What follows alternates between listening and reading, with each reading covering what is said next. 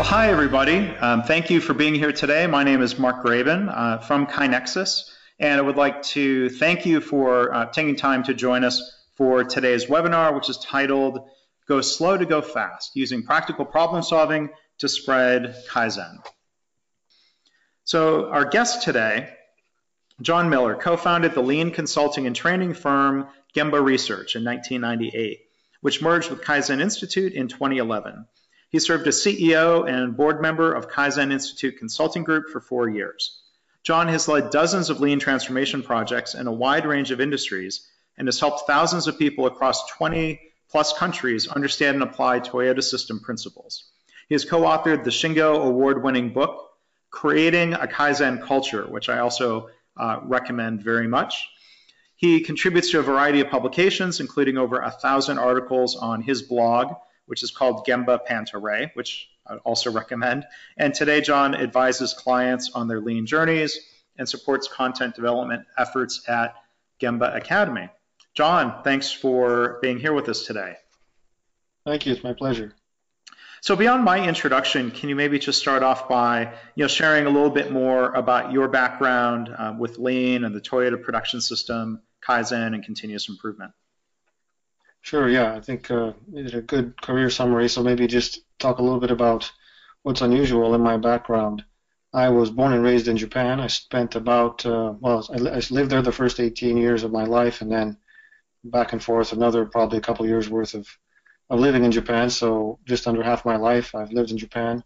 That opportunity to be part of the culture, speak Japanese, read and write Japanese, that got me involved with working with Japanese consultants engineers, managers in the 80s and 90s who were bringing uh, their manufacturing operations, business operations to North America as an interpreter and a translator. So that was how I got my start.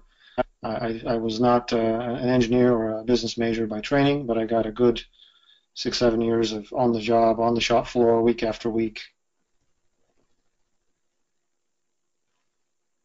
learning with uh, a group of different consultants, uh, primarily with the Shingijutsu company. Mm-hmm. And then, yeah, as you mentioned, that inspired me to start a small consulting company to serve small local companies, small local clients that couldn't afford that level of service. And uh, fortunately, that was effective, and Lean has grown, and we've grown with it. So, yeah. yeah. Well, can you you tell us then a little bit about, about my background and this? Okay. Yeah. Can you tell us also a little bit about, uh, before we dive into the main topic here, tell us a little bit about Gemba Academy. They are uh, a formal partner uh, with KaiNexus. Uh, we, we, we, love uh, the folks uh, and the education products from Gemba Academy. Can you tell us a little bit about the company and your role? Sure, sure. Yeah, I was one of the three co-founders with Gemba Academy back in 2009, and it was an opportunity we saw to take what was primarily a face-to-face medium. Uh, training was done primarily face to face.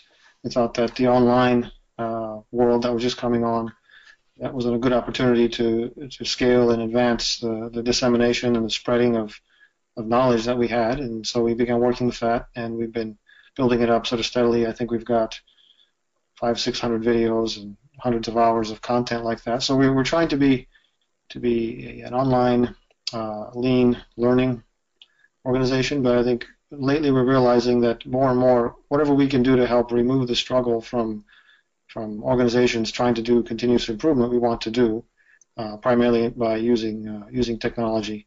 So there's consultants that do this, uh, there's training companies that do this, but as much as we can, providing podcasts, providing videos, webinars, another great way to to take the knowledge we have, experience we have, and to more quickly, more effectively help people put it into practice. I mean, that's ultimately the goal. Mm-hmm.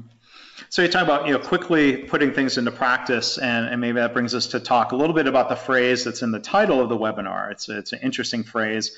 This idea, this concept, this philosophy of going slow to go fast. Before we dive into you know the, the, the eight steps of this practical problem solving process, tell us about that mindset.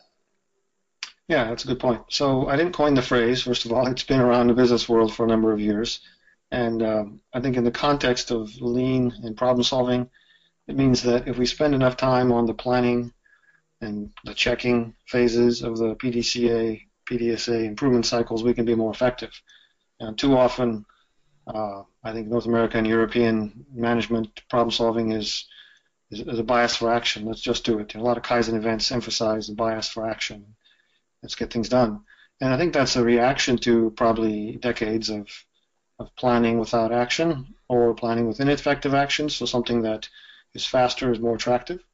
Um, go slow to go fast doesn't mean simply slow it down, but really to, to plan better, to think it through, uh, you know, to look deeper into what the problem is. And I think the eight-step process addresses a lot of that. The, the, the TBP, the Toyota Business Practice, the practical problem solving, a lot of these approaches are uh, are addressing that. And I think that's one of the things that excite, excites me a lot. Is I, I see a lot of the reason that organizations struggle with uh, success and, and having long-term success and continuous improvement is that they are and a lot of people will say we need to go faster, and I don't disagree, but also you need to go slower. So you, you sort of need a little bit of both, the right place at the right time.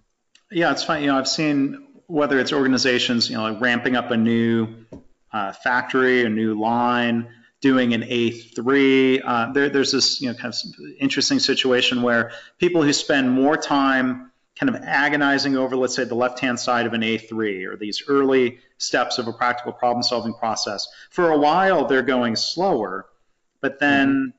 there's a point where things sort of, you know, take off and maybe the execution phase goes more quickly. If they've better understood their problem, maybe they're less likely to dive into countermeasures that don't work, which may force them to go back and try again.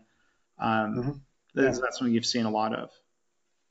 Yeah, and I think that there's a lot of a lot of sort of folk phrases or, or I'd say expressions such as you know, measure twice and cut once. If you're a carpenter, you want to measure the piece of wood twice to make sure you got it right before you cut it because if you cut it, you cut it the wrong size unless you cut it long, and it's pretty irreversible. You got to scrap that wood or use it for something else.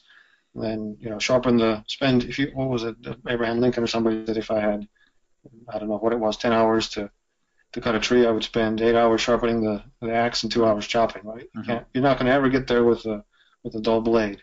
Right. Or you don't hear a lot of people saying, uh, you know, haste makes makes waste. That's another one. So I think that's is these ideas that I think we need to bring back into problem solving. And for me, problem solving and practical problem solving, that's sort of shorthand for a variety of human endeavors that include strategy, innovation, uh, and not just solving problems, but uh, coming up with better ways of doing things, continuous improvement. So I think s- slowing it down or being more deliberate, that's, you know, I think sharpening the saw or sharpening the axe blade, let's say. Yeah. That's the key idea. So how, would you describe um, what you're generally calling the practical problem solving process at a real, at a high level? What's, what's the intent? What's the purpose? How, how would you frame that? At, at, a high level, at a high level, I think it's, uh, it's just three big things. One is make sure you're addressing the right problem or working on the right problem. Uh, two, work on making sure you're addressing it through an understanding of the root causes. And number three is making sure you're taking appropriate measures against the root causes. And if you can connect those three and do those three well, then you can be very effective at whatever you do. And I think the failings, whenever I see people struggling in practical problem solving, A3 thinking, Kaizen, whatever, it's one of those three are, are missing or misdirected or effort's not enough. And, can, and if you break that out further, you get into the eight steps of practical problem solving, and you break that out even further, and there's probably 25 to 30 discrete actions you have to take at each of these eight uh, eight stages. You can call them eight steps, but they're not really eight steps because within each of these eight, there's multiple actions and steps. But at a very high level, it's working on the right thing, right problem, you know, clear, concise, objective problem, getting to the root causes, and then taking action, appropriate action, appropriate, right-sized, simple, quick, testable, you know, measures that have consensus, those kinds of things. Mm-hmm. I think those are three three highlights. You know, what's your understanding about the origins of this methodology and some of the terminology? I know you also use the phrase Toyota business practices. Can can you talk about maybe some of the history? Is that um, maybe interesting or relevant? Sure, yeah, yeah. Uh, so I think you can trace it all the way back to probably quite a long ways, but the Shewhart cycle, what they call the improvement cycle, which was basically the scientific method. When Dr. Deming learned that, he applied it mainly to product development at first when he was teaching it to the Japanese in the 1950s, and then they they applied that to production, uh, repetitive processes, continuous uh, improvement activities, And then with the work of people like Ishikawa and other folks in Japan, they built it into the, T, the QC circle system, the TQC, TQM programs. If you look into any of those, they don't call it A3, but the storyline of TQC, TQM is just straight up A3 thinking. And uh, yeah, I think that's the way the reason it got became TBP or Toyota Business Practice. I think probably in the last 15 years or so. My guess is that uh, Toyota recognized that uh, TQM was still vital and important, but getting a little stale as a result of the 90s and uh, the economic uh, problems they had in Japan. Just getting people excited about that was a little tough. And then also, when you call it quality, people think, oh, that's factory stuff. Versus mm-hmm. if it's an overall business method or business system of this problem-solving approach, you, know, you brand it Toyota Business Practice and roll it out again internationally and break it down a little bit more from PDCA into at least these eight high-level stages, and then the, the steps within it. But I think that's that's kind of how it, it's gotten its current level of definition and uh, let's say resolution or clarity. Yeah. Yeah, you know, uh, the, I've only been to Japan twice, so I, I don't have the experience um, that, that, that you have there. But one thing that was really interesting to me, you know, both at manufacturing companies other than Toyota, um, you know, Toyota has a Toyota production system. Other organizations we visited, um, manufacturing services, hospitals, they were all still pretty diligently practicing TQM and talking about TQM talking about quality. They were doing quality circles, which were these six month long team projects. They wanted everybody involved. And they were following very much a process like we're talking about today. They might have had 10 steps or 12 steps or slightly different words, but I was impressed how there was a real discipline around that problem solving process. They hadn't gotten bored with TQM, like I think yeah. a lot of organizations um, and other places. But the other thing that was interesting and I'd like to hear your reactions to all this, is some of these organizations were just now starting to do, let's say, daily continuous improvement, as you talk about in creating a Kaizen culture, taking other lean tools or lean methods on top of a philosophy that was pretty strong. So I'm, I'm curious what your observations have been or what your thoughts are about yeah. that. Yeah, I think there's been a number of, if you're talking specifically about Japan, there's been a long long-term appreciation and understanding of sort of the basics of management, which include things like TQM and 5S. These things are, are almost not separate lean things, but just basic matter of fact things that you would do, just like you'd have certain processes and policies for hiring and, and training and selling and so forth, engineering things. And I think what's what's changed more recently is probably since the early 2000s even the Japanese organizations and, and, businesses and cities and governments became much more aware of just how significantly different Toyota's way of doing things was. And Toyota's also reached out and, and helped communities and, and, local companies in Japan try to adopt those ways in, in, in terms of uh, designing the Nagoya airport. That was a whole thing that some Toyota retired Toyota people did, and it's it's quite a smooth experience, and it came in under budget ahead of time. So wow. I think there's that appreciation. Uh, but in terms of the daily management point, I think that's that's insightful. I think what's well, just just guessing what's at work there probably isn't that the small daily improvement activities weren't happening. I think they were happening through suggestion systems, uh, the QC circle activities as they would meet on a weekly or you know biweekly, monthly basis. But what wasn't happening as much, perhaps, was the the very visual management aspect, visualization. You'll see a lot of visuals in place in Japanese companies often but it isn't necessarily always what you would call abnormality management, where you see red and green, you see problem, not a problem. That's something that's also been more and more recognized that the Japanese by the Japanese themselves that they have to some degree a culture of brush it under the rug or, or hide the problem if it's embarrassing, like it, like we all do, all, all cultures do. But I think they're not immune to that. So that's over the past decade or so, that's been more of a business focus of what they call, I guess, what you translate as uh, visualization. They call it kashika, which is just to make it possible to see. You know, so that's I think that's being put back into the daily uh, improvement more and more these days. Yeah. But uh, the best companies are doing it as part of an overall system, either copied from copied from let's say, or, or learned or, or, modeled on Toyota or somebody else. Mm-hmm. Um, so if we talk about you know the, uh, a problem-solving process like this, you, you've sort of alluded to it a little bit, but you know why is it important to have if you will, a framework or some common language or uh, a set of steps? Um, you know, what, what, have you found that useful as opposed to saying, "Hey, everyone, go solve problems," and yeah, PDSA, figure it out. Um, you know, th- this gives us a little bit more structure, right? Yeah, I think that's a good question. So I think it's only important to have a formal problem-solving methodology if um, if a couple things are true about what you want for the for yourself and for the organization. One is, you know, if you want to get to the place where you're unconsciously competent, where you you're you're good at it, you don't have to think about it, then you have to follow a structure and repeat and practice. I mean, none of us become good at anything without practice. You have talent, but you don't you don't become the best. You don't become champions without practice. That's true of music, that's true of sports, it's true of being a salesperson. It doesn't matter what it is. And I think having a, a formal structure guides your practice. You know, you need a coach you need an informal structure and you need a, a way of practicing. So I think that that's one of the big parts of it. And there may be some people who are natural born problem solvers and they get into it from a vague problem to a clear problem to root cause to solution, but those people are really quite rare and and you can't duplicate that. I think that's the second part is if you want to duplicate uh, that type of unconsciously competent or even consciously competent, just the competence, then you need a way to teach people. If you have a framework, I think that's the reason that Toyota broke with tradition and and detailed the Toyota business practice in a way they'd never done before because they recognize that they're a global company now and this idea of you know, just uh, come up alongside your master and, and, listen and copy and eventually over after 10, 20 years you'll pick it up. That was no longer good enough. If you've got factories in every continent and all these languages and cultures, we need to make it more explicit. So I think that's the other thing is you just need to, you, when if you're going to practice and get better, you need to have an explicit routine. And there's better ways to, just like in sports or piano, there's ways that if you practice the wrong way, you'll injure yourself. You'll develop bad habits. And I think that's the keys.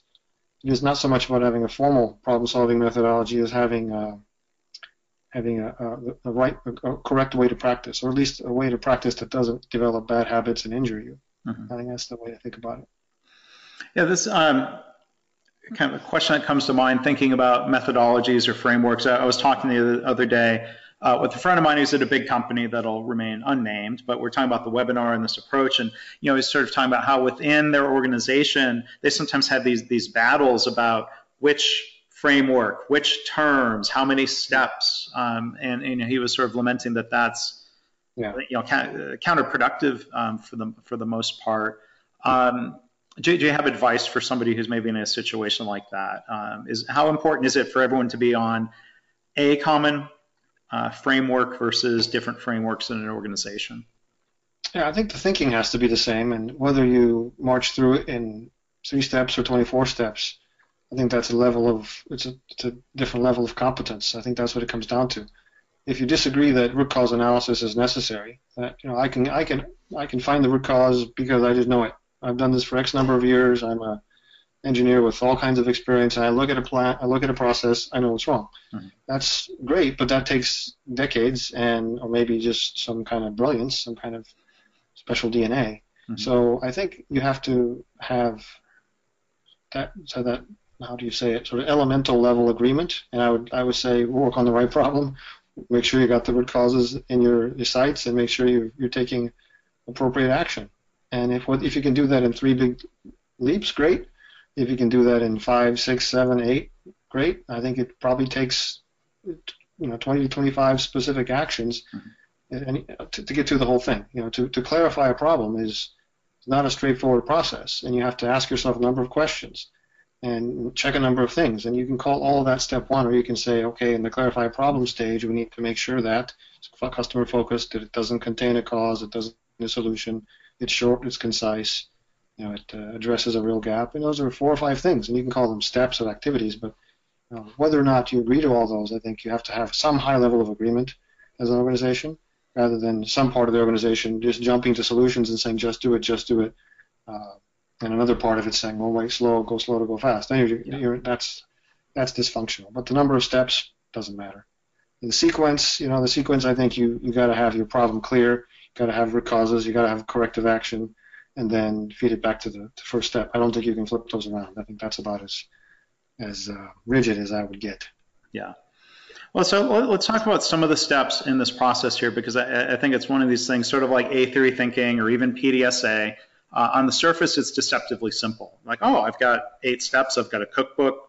That makes problem solving easy, but that's that's I think far from the case. What what are some of the pitfalls that you see around you know kind of maybe the first two steps around uh, defining the problem, understanding the problem, breaking down the problem?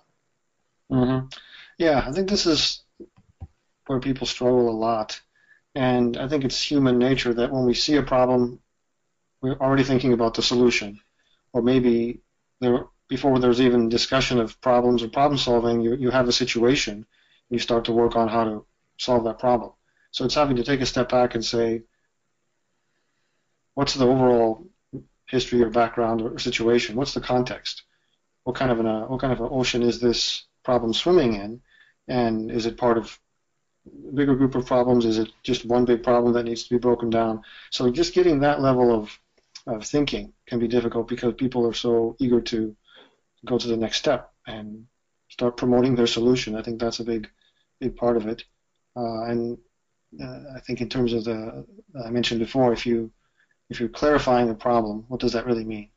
You know, there, there, should be you should have a checklist that says it doesn't contain a cause in a problem statement, it doesn't contain a solution in a problem statement, and it defines a, a gap in terms of either your, your goals or the organization's goals or the customer's goals or ideally all three. So people don't do those things and have to be reminded. And it just until it becomes uh, second nature, until you practice it a lot, mm-hmm. those are surprisingly hard to do for people. Surprisingly yeah. hard to do. Yeah. I think that's the one thing. And then the breakdown part of it is just uh, taking a large problem and recognizing that there's probably several elements to it. Most most issues are, are complex having multiple parts, and then asking yourself, how do I how do I sort the data? How do I segregate things, either you know, by where, by who, who's involved? Let's say, you know, where, when, why. Just the all the all the WH words except for for why. Basically, yeah. you don't want to go cause. You want to just know. Yeah, uh, facts. What, what are the things? Yeah, you want to classify. You want to. It's called stratification of data, but you want to classify or group the, the phenomena so you can pick one of those and attack it rather than try to pick the whole problem at once, which mm-hmm. often you result in a you come up with a more expensive solution which is harder to back out of and often doesn't get you the whole solution. You know, I, I in the podcast I talk about the uh, the city of Seattle. The current mayor has this uh, impractical uh, goal to end homelessness in Seattle. I think it was five, ten years ago, he started out on this, and uh, and we've grown homelessness in Seattle by tremendous numbers because rather than addressing root causes, some of them are being addressed, but rather than addressing root causes, we throw a lot of money on it, which mm-hmm. Which is services for people, which attracts more people from around the country, which and again isn't a bad thing to provide services to people. But if your goal is to end the phenomena of homelessness in Seattle, you have to think through cause and effect.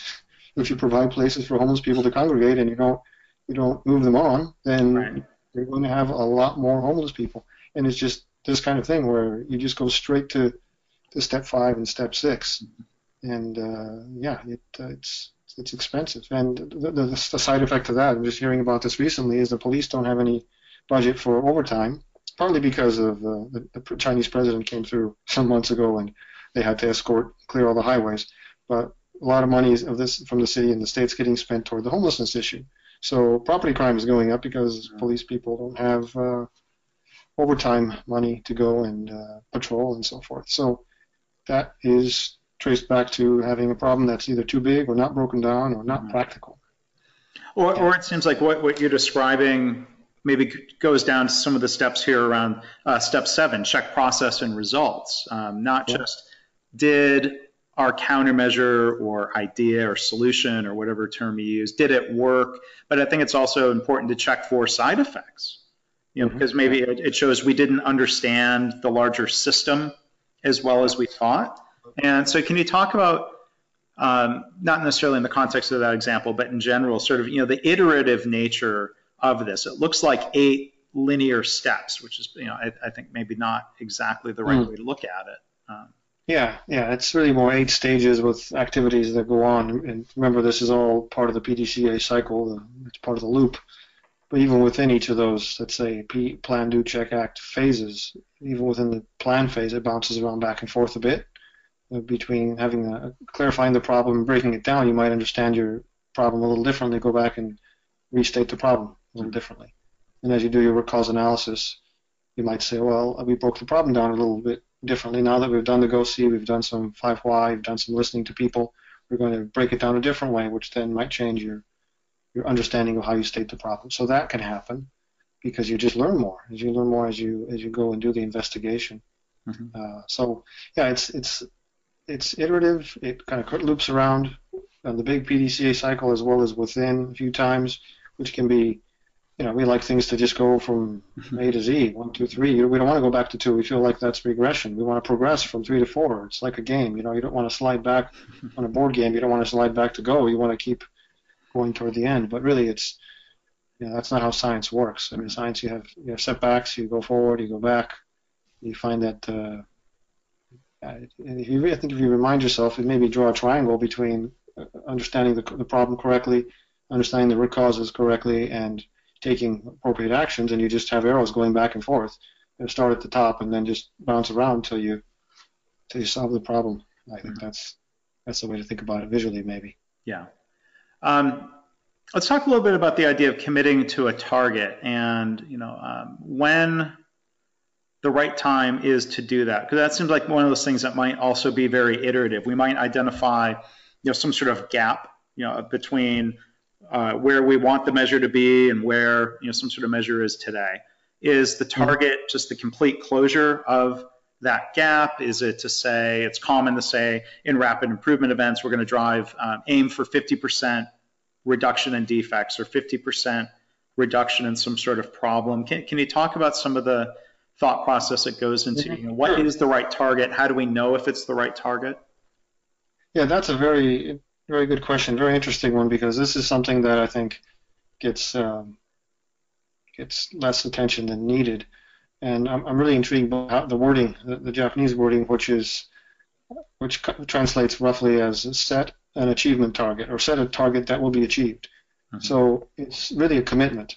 It's not saying, or should it be, well, the gap is 50%, so we got to close the whole gap. Well, maybe, maybe not. Mm-hmm. So what you're doing is setting, kind of drawing a line at, after between step three and step four, and saying, clarify the problem, break it down, you know, do some go see as part of the breakdown to see if you're understanding the problem correctly. Then once you've got that feeling based on data, based on gut, based on looking around the room with your team members, saying, yeah, we can commit to 10% because we've got a really good grasp on this. We know what it is and that's what we're going to commit to. We're going to go deep into the root causes. That's going to be our initial turn of the PDCA. Rather than saying, eh, boss wants 20%, do we commit? Do we sandbag? No, it's not so much that as saying, what can we really commit to? And with, you know, with heart and guts, really, really see this thing through. So I think it has to be and that word commitment uh, to a target, to, to a goal, and to closing part of the gap is really important. Mm-hmm. This is where leaders have to be a little more enlightened as well and not uh, understand that this is a learning process, it's an iterative process, and yes, you want them to, to challenge themselves and not commit to 1%, but you want them to get significant step forward. But uh, an enlightened leader would mm-hmm. would be involved in the in some of the, the go see or the reviews of the go sees and to say, well, you say you're committing to 3%, but what about this area? What about that area? When, if you look at that region, if you look at these products, couldn't you also expand your scope and maybe achieve a little bit more? Go back and look at that and come back to me because they, they may see that no, that, that's doable they're just they're just not uh, they're just not uh, don't have the courage or the experience. So I think that's mm-hmm. the the important uh, importance, let's say, of step three is to commit and then move on and do the do the root cause analysis for that specifically broken down problem for that mm-hmm. committed, let's say, classified scope of the of the problem. Yeah, and and, and you bring you raise some interesting points where I think an approach like this is a difficult transition for organizations where yeah. the old mindset was you know things like you know failure is not an option you know we meet commitments around here. And and that drives i think often a lot of fear uh, where it makes people really super cautious. They're not going to make a commitment because uh, you know you, you sure can't miss a commitment as opposed to let's say i've seen you know an organization i admire a lot ThedaCare in wisconsin. They have a goal roughly a 50% improvement uh, but it's not a do it or else target where I've seen in their weekly report outs a team that tackles a really interesting problem, makes um, a lot of progress, and has 30 something percent improvement. They get the same recognition and applause uh, from their leaders and from, and from their colleagues. And I think, you know, I think, I think that sets a good tone. That, yeah, we want to push ourselves, but not in a way that makes people super cautious, right? Mm-hmm. Yeah, I think that's a very good point. I think one of the reasons I, I like the, the wording practical problem solving is uh, practical implies practice, which implies repetition. Mm-hmm. Also implies you're a learner. You're not yet. Well, I think even even pros have to practice, but it requires that this is something on the way to performing at your highest level, and also the aspect that it has to be practical, it has to be realistic. It's not idealistic. It's not the one solution. It's it's a, it's it's real, it's serious, but it's practice, and and giving giving that space. So there may it may be that you can't always do practical problem solving. You know, if you have uh, a building on fire, you put out the building, you take the people out, uh, rescue people, etc. You don't go, hmm, let's clarify that. No, you don't. You don't start with that. You contain the problem immediately. You don't. You don't start breaking down the problem. So there's different, there are different um, responses, let's say and there's times when you need to jump into action, not necessarily into long-term solutions, but jump into action. So there may be some uh, company that's going out of business that needs to radically do different things. There needs to be a combination of jumping to action to stem the bleeding, triage, as well as long-term practical problem-solving, root cause-based things. But if you, you know, if you bleed out by the time you get to root cause, it's, it's not good. So I think that's the that's that's the difference, and I think traditional leaders have kind of the that former know, jump into action too much of the time, mm-hmm. and not enough of the yeah. not enough of the practical. Right. So just you have to find the right balance, and in most companies that aren't aren't going out of business fast, you know, shift it toward the practical, and you'll do a lot better. Right. Yeah. And back in the audio industry, there's versions of this model where you, you use the word containment. They, they have a mm-hmm. specific step that says, you know, contain the problem, protect the customer, um, and if, um, you know, I think at the start of my career, all they did was containment, that's not good. Um, you can't have the other situation where, like you said, um, you know, kind of dive too much in the root cause analysis. I'm going to give a shout out uh, to a friend of mine, uh, Carrie, who's watching because I saw her tweet. Hi, Carrie. And she did a car. We did a cartoon once. She's the artist of you know, firefighters standing and looking at a burning building and they're holding a piece of paper and the one guy's like, wait a minute, stop jumping to solutions. like, well, at some point you got to grab yeah. the hose, right? Uh, so, um, yeah. you know, it's, it's kind of an interesting uh, dynamic there. Um, yeah, I think that's a good way to put it. And containment for me is, is almost off that sheet of paper. It's sort of step zero. Yeah. Where you've done the containment, you've decided that now you can do practical problem solving. Mm-hmm. You, you've you've got some part of your organization focused on putting out the fire, making sure that there's no other live coals, and then you've got another part of your organization doing the after after incident investigation. You know, I think it's it's a it's a different type of problem solving, and that's yeah. that, I mean, you can call that uh, problem response or emergency response or containment. You know, I think that's very appropriate to, to just to separate those in your thinking. Yeah. And you know, I've heard people use the phrase short-term countermeasure and long-term countermeasure.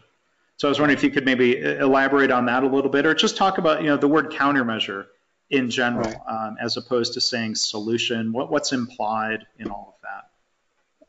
Yeah, I think I think they're really you know a short-term countermeasure is containment for me, mm-hmm.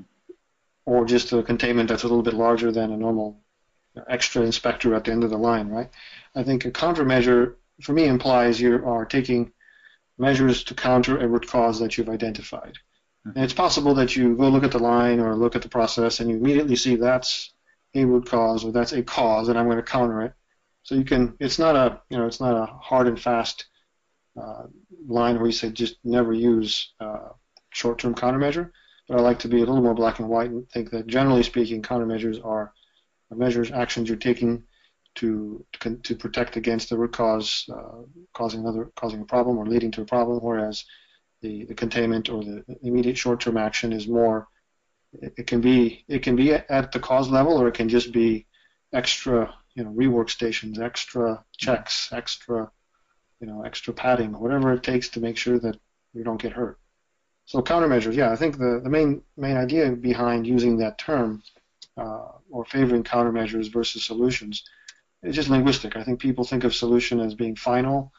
Right. Uh, whereas a countermeasure, it may or may not work. You know, if you if you're working on the wrong root cause, or it's not the root cause, if there's more root causes, or if your if your measure is not effective, you got to keep trying. Or a solution, it's you know, you've committed to it, it's a solution, you've solved it, you move on. That's sort of the mentality which you want to get away from. So I think that's in the language of practical mm-hmm. problem solving. We want to be make it safe to admit that we may not have a 100% solution to this problem right away, so we're going to have to commit to we have to contain it and protect ourselves and the customer, then then commit to 20%, then get another 30%, and we keep doing this uh, recursively. Otherwise, we lie to ourselves about yeah the problem solved, but probably just you put it you swept it under the rug, and people people who know the process know it's still there, and it's going to come back to bite the next next person who gets involved in it. So yeah. yeah.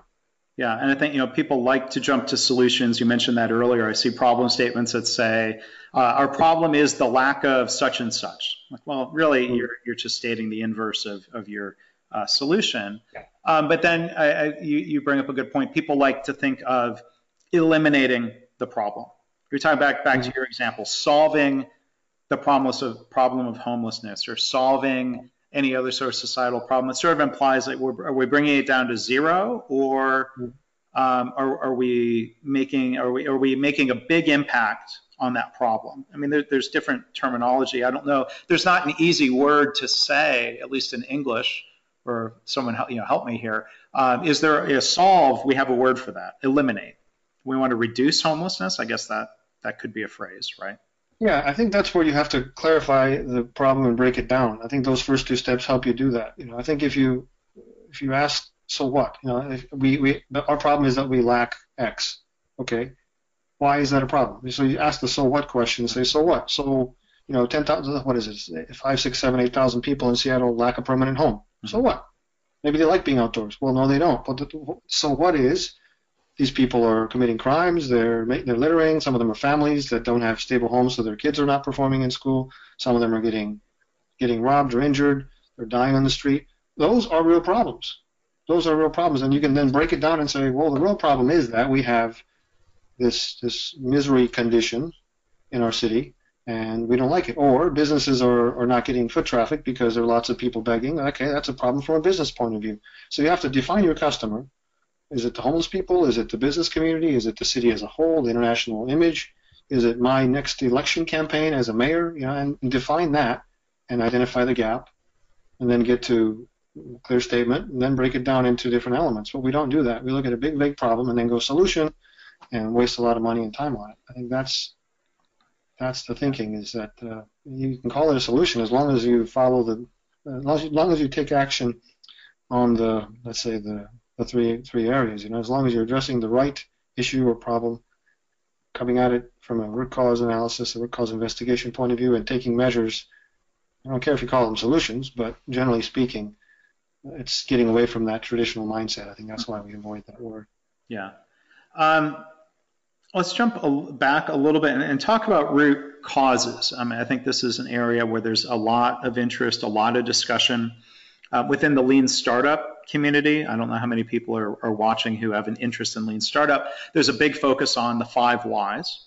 Um, I've heard sometimes people say, and in fact, Eric Ries, the, the author of the Lean Startup, doesn't say this, but I've heard others say and write, well, you know, all you need to do is ask why five times. Um, mm-hmm. Curious your reaction to a statement like that and how you would explain root cause problem solving in the context of that. Yeah, I think anytime you say all you need is anything, you know, it's it's not a, the most educated and experienced statement. It's a it's a statement of enthusiasm, but it's a it's a bad hypothesis. It's not a very good guess. Mm-hmm. You need more than you need more than just one thing, in in any in any system, right? Whether it's a human body or the universe or relationships or problem solving. So, and just in general, I'd say mm-hmm. anytime you hear that, you know, take it with a huge grain of salt. Mm-hmm. Uh, so yeah, root cause analysis. I think that, that going back onto the, the the root cause analysis or the five why. I'll call it the five why because I don't think in in uh, the lean startup they really uh, address root cause analysis. They take some ideas from Ohno and say, oh, here's the five why, and it's great. Mm-hmm. Come up with five different ways to tackle the problem. Well, that's really not root cause right. uh, analysis. It's you're not looking for five different things. You're not keeping your options open and testing different things. That, that's a good idea to experiment with multiple countermeasures. Great, please do that. And do that after you've you've drilled down. And you know, if you look underneath a tree, you have the trunk, and then you have a, a tap root, and you have various other root systems going out.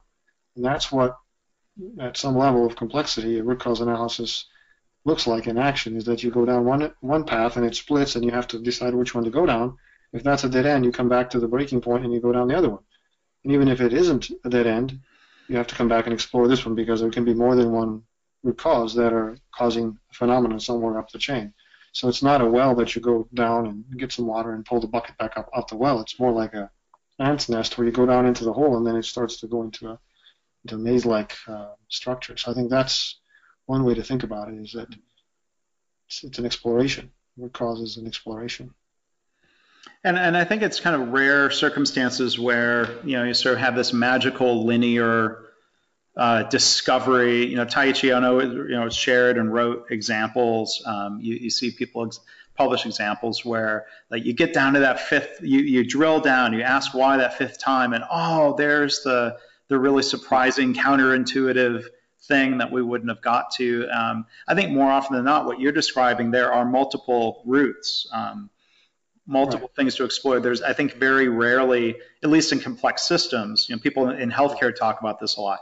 There is no one single root cause to why patients are waiting in the emergency department, usually, and there's, certainly no one magical root cause of homelessness. So, you know, how, how have you tried to help people see, you know, kind of, uh, you know, how, yeah. how that thought process works? That's a good question. I think it goes back to, again, go slow to go fast if you take the time to clarify your problem statement and break it down properly, the root cause analysis is so much easier because you're taking a complex system and breaking it into its component subprocesses, or you're taking the problem of, of, waiting. You know, so who's waiting and how long are they waiting, and are the people that are waiting sick? Are they waiting in the ED? Are they waiting in administration to be, you know, to be signed in? And all those things. All waiting is not equal. All mm-hmm. all parts of a big complex problem are not equal. So when you do the breakdown, you identify the ones that are the most urgent and go drill down into those. And sometimes you do get to five to the why in five questions in a linear fashion because you're looking at a pretty small part of it. Mm-hmm. If you try to look at the whole thing, that's when you have one trunk of the tree and then you haven't broken down the problem, so your your your roots start to split out and it's it's quite uh, quite noisy, quite confusing. Mm-hmm. So I think that's that really helps a lot if, is to is to break down the, the issue as much as you can into something it's observable, it's, it's small, something that uh, it's understandable in terms of a cause and effect chain. I think that's another thing. Mm-hmm. Yeah, and another thing that, and I go back to I go back to Deming whenever I have a, mm-hmm. questions about problem solving, and I'm always amazed at his how far ahead of time his time he was and his insights into everything. And I think the if you do a little bit of light reading on the system of profound knowledge and ask yourself, you know, which of those four areas, four elements, let's say, you know, understanding of variation, uh, human psychology, you know, epistemology slash theory of human knowledge, or appreciation of a system. You know, which of those four are you are you not really respecting in your problem solving, in your root cause analysis in particular? Then that goes a long ways. You know, you could be chasing the wrong avenue of pursuit because you just haven't, you know, you're, you're, it's because of cognitive biases, you know, that, that trip you up psychologically speaking. You're guessing wrong because of your, because that's how humans are wired. You see patterns when they're not there, for example. So I think it's it's really tough for people to, you know, to uh, become objective in in that. But if you remember that these are at least these are at least four big failure modes of of, of management, and if root cause analysis, you know, and a system of profound knowledge gives you those four big themes, and you can say which of these, you know, we, you know, we got statistics, great, no, we got great people for that, we understand it, we don't have any issue with that. Human psychology, is it that? Are we, are we guessing wrong because of our understanding of, of how we look at things? Is it a, we don't understand the system? I think that's a good, fruitful place to begin uh, questioning if people are struggling with root cause analysis. Yeah. Um, let's see. Oh, the uh, webcams are back. They, they jumped out momentarily. Um, we've got a few questions that have come in from the audience. I would invite people, um, go ahead and submit a few more questions. Um, maybe the last question I'll ask before we, we move into that is to talk a little bit about um, step eight. You know, we, we've sort of touched on these steps in maybe you know, an appropriately nonlinear way. Um, seeing countermeasures through, a, you know, checking process and results. Talk about uh, step eight, what you mean, you know, these different S's and the balance yeah. between sharing ideas or, you know, how, uh, sharing ideas versus asking others to do problem solving on their own is a, a question we get um, uh, asked of us a lot. What, what, are your thoughts on that? Yeah, step eight, again, uh, I think these should be thought of more as stages because within step eight, let's say, or so called step eight, there are multiple things, multiple steps that ought to be done in order to get back to the next top of the cycle, back to step one. Uh, in order to sustain, you need to have a standard that you can check and audit. So first of all, you you re you re-document or update the standard, whatever that was. And you know, ideally, you you started from a standard that was either missing or inadequate or broken or not met, and you've closed part of that gap, and you have a new process, new method, new checklist, and that's your standard. And then you have at another level checking that standard or auditing that standard, putting it into a in lean terms, it can be you know, daily management system, leader standard work, Kamishibai, all these kinds of things where you're doing a process audit. So I think establishing that becomes part of the responsibility of the problem solving team or the people sponsoring the problem solving team to make sure that it isn't, uh, you know, sort of set it and forget it. You set it and then you keep checking to make sure because you may find that you did everything right to this point, but something else comes up to make it so that you have to try some some new action, new new new failure mode comes up that wasn't visible during the problem solving uh, activity. Yeah. only you can because you, you had a limited number amount of data or seasons changed and therefore process behavior, customer behavior changed, so it's important. Uh, and sharing, that's the, the Japanese for that is Yokotenkai or Yokoten. People talk about Yokoten sometimes as at the end of a A3 or end of a Kaizen event. And that's just really making it a process, making part of the process to to um, take the the uh, good outcomes and poor outcomes. You know, the good outcomes are whatever solutions or effective countermeasures you found, and and sharing those and saying if you have similar problems, similar root causes, try these because they might work for you. Not saying copy and paste, but mm-hmm. saying here's our thought process, here's here's our A3, here's our lessons learned. Or if you're starting up a similar A3, here's where we failed, here's where we tripped up. So you might want to update your standards around problem solving to check for this or check for that mm-hmm. and because you're, you're in the same organization or you're in a similar environment, and here's our failure mode that we discovered that we didn't know about, and so you can benefit from that. I think that's where the sharing part comes in. Start again just means don't close it and then move on. If you've 100% completed the, uh, the gap closure, let's say, then you you have the process back to where you wanted it if it was not achieving standard if it was an achievement where you wanted to improve the performance and you've gotten to a higher level, then you should think, yeah, I, I improved by 20% or reduced the cost or improved safety by a certain amount, but I could still do better. You know, there's still people getting hurt, so we can have even fewer people. So what's the next challenge? And I think that's the that's the part is that it doesn't mean you have to personally do it, but it means here's what I give to the next generation. Here's what I leave for the next uh, team or person or, or young manager, young supervisor who wants to learn from this. Mm-hmm. Here's where you can start and, and, continue from where and continue the legacy, so to speak. Mm-hmm. I think that's where the start again comes in. It's just part of the PDCA cycle, but it has to be there as, if not the last thing you do, definitely the last thing that you check that is has been done in, in that uh, eighth stage. Okay. Well, great. Well, well, thanks, John. And before we jump into uh, questions from from the audience, uh, again, I would invite you to go visit um, the URL that you see on screen there uh, to learn more, John's Deeper Dive, the podcast on practical problem solving. Would also invite you to check out our webinar library, where this webinar and um, others um, will, will be or are archived. Go to kainexus.com slash webinars, click on that button that you see there. Uh, we have a blog at blog.kainexus.com with something on there almost every day, so we'd invite you um, to check that out. And then our next webinar will be uh, myself and Dr. Greg Jacobson. He's, a, of course, co-founder and CEO of KaiNexus.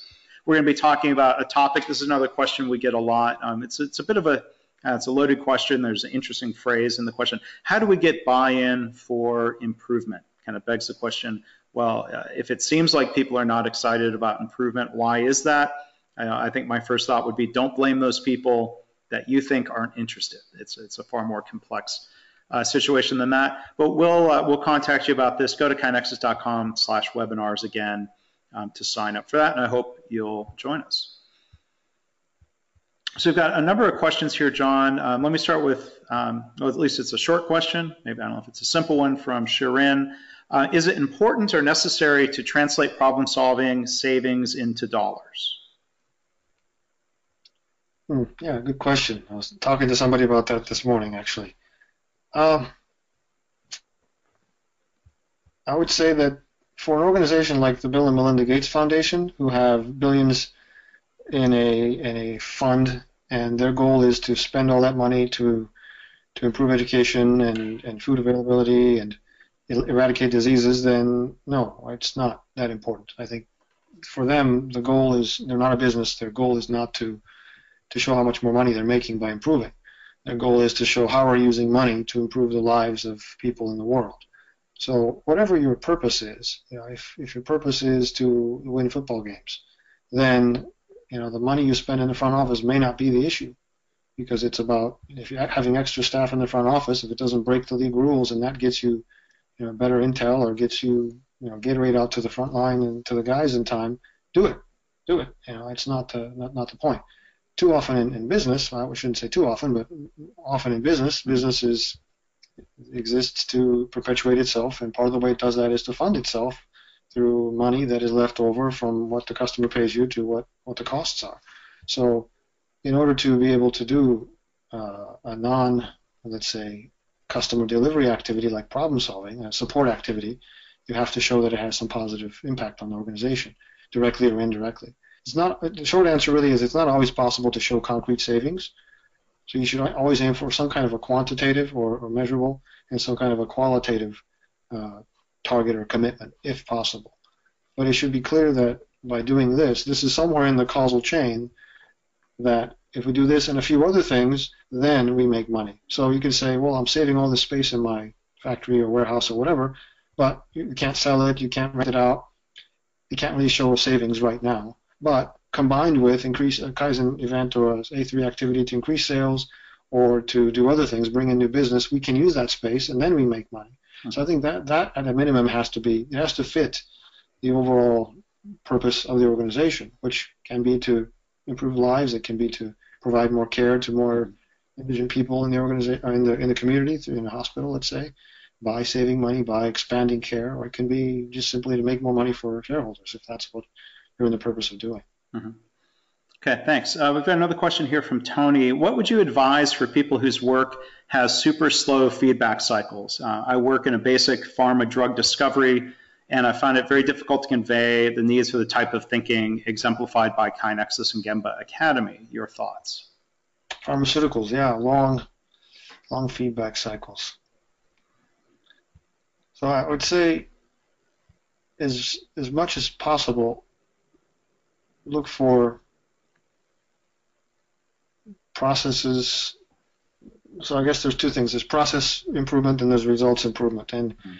and in in this in the eighth step or eighth stage, it's check process and results. I think that's part of the thinking is we're not just looking for good results. We're looking to see that we understand why we're getting good results or poor results. So you do something, and months later, out comes the result. How can you be checking the process during that time to make sure that what's in the pipeline, literally or figuratively, is good quality. So it's not just some sort of magic happening somewhere in there, but we don't understand it, so we can't duplicate it. We just got lucky. We added these things together and cooked it for a while, and then we came up with a pill. You know, as much as possible, break it down to the how did we get there, and find out where are those in-process checkpoints where you can get feedback sooner. It's you know, it's, it's simply a question of break the process down, to, to where you can go see and go gain the feedback sooner. And if the organization doesn't see value in that, it's sort of a that's sort of the topic of the next webinar. How do you get people to see that? But mm-hmm. I think that's it is a, it is a real challenge. You know, software development is a similar way, and a little bit it's a little bit different than, than, than pharmaceuticals, but it's the same kind of thing. It's code a little bit, release it, try it out, see how it works, and get people back together and do a little bit more on it rather than build the whole thing out and then launch it and then see if it succeeds or fails. Yeah. Don't know how that works with pills you put in people's bodies, but I think that's also just breaking it down. I think that's that's the first step is how can you break it down. I don't have the answer to that because I'm not a pharma specialist, but that's mm-hmm. the that's the line of thinking. Okay, thanks. Uh, here's a question from Brent. Uh, when analyzing root causes and developing countermeasures, can you touch on the problem of lack of education showing up as a root cause and or re-education as a countermeasure? Um, how to avoid that or coach people to true root causes or countermeasures? Yeah, that's that's an interesting one. You know, lack of training, lack of education, that comes up often. It's sort of the try harder countermeasure, right? In, in a sense. I think there's one part of that. I think is that the countermeasure has to be an actionable countermeasure. As the, the output of, a, of good root cause analysis is not necessarily the true root cause, but an actionable root cause. So whatever level of influence and authority and budget your problem-solving team has, the root cause that you find from that has to be actionable to you. So at one level, if you have the ability to train those people or educate those people or remove whatever ignorance or bias they have, great. If that's beyond your ability or, or budget or time frame, then you have to go find a different uh, root cause that has something addressable to it. Or if you dig deeper and say, you know, it's not the people that uh, aren't being trained, that's not the problem. They're doing their best to learn up, uh, study up, and learn on this. It's the management that fundamentally doesn't believe that people need to be educated. Well, that's a management root cause. It's a mm-hmm. deep philosophical issue, but that's not addressable to you. You can't fire your management. Right. So you have to get to an addressable root cause. And sometimes it's discouraging because the true root cause is the owners, it's the boss. But that isn't an addressable root cause. That's not a practical problem-solving approach. That's like saying, "Well, I know, I know what the solution is, but you know, you don't have the, you know, you can't shoot the boss." That, then you're calling for revolution at that point. Then you're saying, you know, we'll, we'll turn the system upside down, and that's that is one way of getting things done, but it's not practical problem solving. Yeah, yeah, yeah. It, it, I hear that a lot in healthcare. Um, people I know complain that you know uh, they say you know lack, lack of training, re-educate, lack of training, re-educate. Nobody ever steps back and asks why is the training apparently poor to begin with, which, like you said, that that's a more systemic root cause. Dr. Deming would say senior leadership has more responsibility for for things like that, right? Yeah. yeah, and I think if that is, if you believe that to be true, or if leadership believes that to be true, then you have to set up a hypothesis and say, okay, let's create a situation where we do what we think is adequate training, and let's see if the results differ. Mm-hmm. If they don't differ, then you have to abandon that hypothesis and say it wasn't training. Because we did the training again, we re-emphasized all the points, and yet still we have this problem. Therefore, this cannot be the correct hypothesis. It cannot be the correct root cause because we put a countermeasure against it. We kept that from being possible. Everybody passed the test. Everybody knew knew what the answers were, and yet we still have the same problem recurring. So therefore, there must be a different root cause. I think that's it's that's you just have to you know try it out, yeah. practice it. Okay, uh, last question. I'll, I'll, combine. There were two very similar questions here. Uh, one, one person asked, My organization uses an A3 template that flips steps three and four, root cause, and then set a target condition. Do you think it matters? And Kim asked, Do you think committing to a target could be placed after developing countermeasures? We've, we've touched on that a little bit, but um, you know, yeah. I guess the ultimate question is, does it matter? What are your thoughts?